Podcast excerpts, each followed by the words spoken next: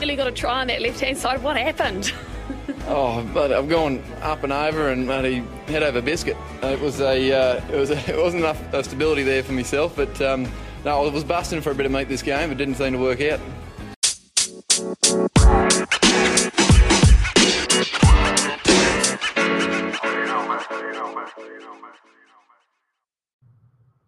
Hello, cheers, and welcome, welcome to the Scrum of the Earth, the podcast that offers news, results, predictions, and hopefully, every now and then, maybe a little insight all about the world of rugby union.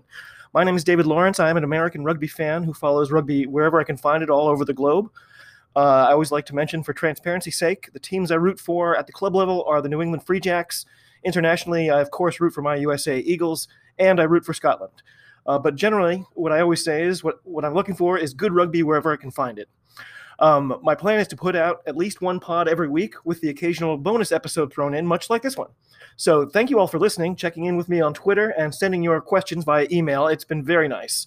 So I'm I'm told that I have gotten a nice five star review, but in all honesty, I can't find it. So if you are the listener who was kind enough to leave that review, I promise I will read it as soon as I can locate it. Reach out again if the, if you maybe know the path. So what are we going to do here? The normal order of the pod each week will go current updates, what's up with me personally, then some news, what's happening around the world of rugby union, things to chew on, what has me interested or annoyed this week, uh, scores or results, and then some upcoming predictions for matches that are coming up soon. So, uh, again, I don't claim any special insight, but I've been pretty spot on so far for this entire pod. So, uh, here's hoping that continues. This episode, however, is just a quickie bonus ep. Uh, we're to look at the squads for both big matches on Saturday get in the prediction that I forgot about for the last pod, and uh, that'll be about it. Okay, there were some big announcements for both of the big matches this coming weekend. Uh, the Lions and the Springboks are showing many, many changes. And of course, we've got our first glance at the boringly named but very exciting Rugby Championship.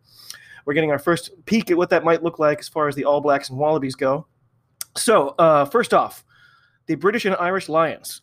So for the Lions, hooker Ken Owens, prop Wyn Jones, scrum half Ali Price, center Bundee Aki, wing Josh Adams, and fullback Liam Williams will all get starts. A lot of changes there. Um, fly half Finn Russell, can't, can't even believe it. Lock Adam Beard and number eight Sam Sam Simmonds come into the squad for the very first time in this series. Uh, that does mean missing out will be Owen Farrell, Taulupe Faletau, Anthony Watson, and Stuart Hogg. So I have to admit, I'm not exactly shocked or too surprised by these changes. I didn't expect to see Bundee Aki on the list. I'm kind of surprised. But the real shocker for me is that Finn got added. You know, I love Finn as a player. He's absolutely one of my all time favorites. I just thought, you know, coming back from an injury is kind of an unknown quantity. I just, I didn't think Gatland was going to take that. I assumed what he would have thought was a risk. Um, part of me wonders if he'll only get out on the pitch if the Lions have a sizable lead, like late in the game. But I, I tell you, I sure hope to see him out there. I'm sure other Scotland fans will be disappointed that Hoggy's out, but um, you got to be at least partially vindicated to see Ali Price back starting again. I think that's pretty good news. Meanwhile, for South Africa, uh, not good news for them. Faf de Klerk and Pieter-Steph are both out due to injury. That's gonna got to be concerning for them.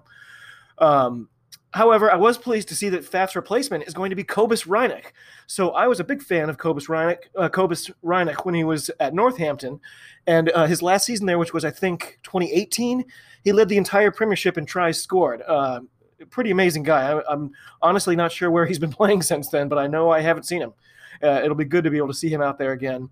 Uh, meanwhile, Franco Mostert switches to blindside flanker. Uh, and the man the BBC described as, quote, influential, unquote. Uh, Sail Lock Lood de Jager gets the start as well. Um, fly half Morné Steyn comes back into the starting lineup. Um, I wasn't actually watching rugby back in 2009, but when I was looking around today, I see that Steyn basically won the Springboks series against the Lions uh, with a long range penalty kick back in 09. Um, and also, one other quick note: despite returning to camp this week, it looks like Duane Vermeulen is not going to be included in the 23. I was a little, little surprised by that. So, I have a feeling like the bomb squad is going to be a lot more bomb-like this week, if you will. Uh, I'm glad to see Kitshoff is getting another start. I feel like he absolutely earned it. And uh, despite looking a little bit rusty in the first test, you know, having Malcolm Marx coming off the bench, that could be bad news for the Lions. The the combination of Marx and uh, Koch from the Saracens is really starting to click. Uh, the Brady Kitties better be ready for that. Um, I think the selections overall are what most people were expecting. I, I think the Finn Russell move is probably the biggest shock. I, I got to tell you, I cannot wait for this match to kick off. Though, I did mention on my last pod, I won't be able to watch it until much later, so please do not tweet or email me about the results until at least the next day. Oh gosh, that would be crushing. Um, same thing goes for the other big match that day, the first Bledisloe test down in Auckland.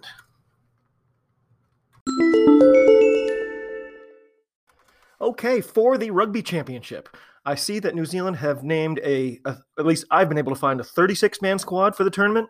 Um, I haven't seen a game day 23 for Saturday yet, um, but still worthy of looking at. So out of those 36, there's definitely some notables. Um, I was happy to see TJ Perenara is back. I expect they will sort of be easing him back in a little bit. Uh, Braydon Ennor, perhaps the most handsome man on the All Blacks in history, uh, is also back after being away for a long time with an injury. Uh, I also see so Sam Cane is not available. I see he's recovering from chest surgery, which just, I mean, dude, you already broke your neck and came back, and now chest surgery. Holy cow, this man cannot be stopped. It would seem. Um, all I could find for Australia was a 42 man roster for the for the tournament, so that really doesn't narrow down the 23 for Saturday much at all.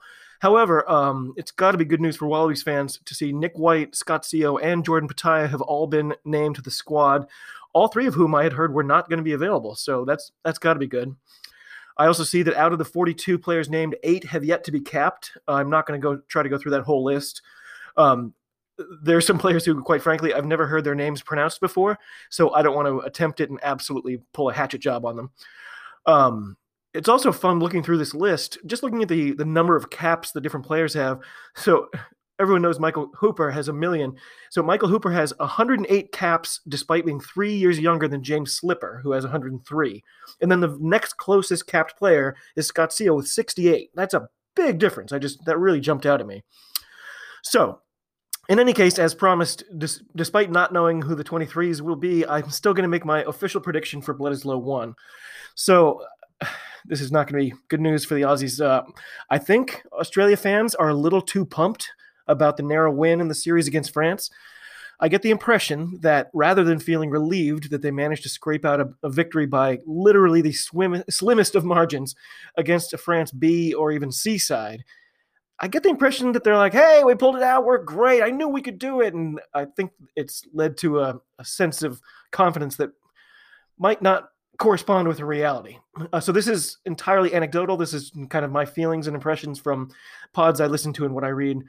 Um, I honestly think they'd be better off looking at the France series as a warning rather than a good omen.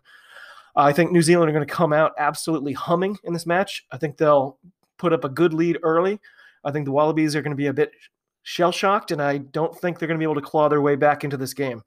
I see New Zealand putting on a show and winning by three tries or more. I'm going to go ahead and say New Zealand by 18. Okay, okay, that about does it for this mini bonus ep. As I say, each week, I would very much love to hear from you, listeners out there. You can submit questions or ideas to help me make the pod better for you, better for everyone please be feel uh, be sure to follow me on Twitter. I am at of Scrum. You can always email me at the scrum of the earth at gmail.com.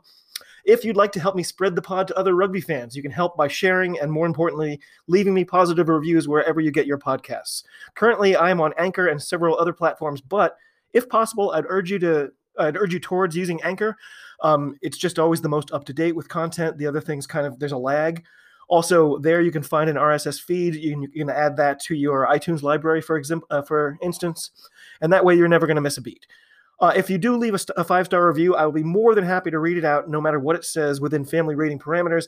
And that, of course, now we know is contingent on my being able to find it. So, that being said, cheers. Thank you all. Talk to you soon. Bye bye. Be well.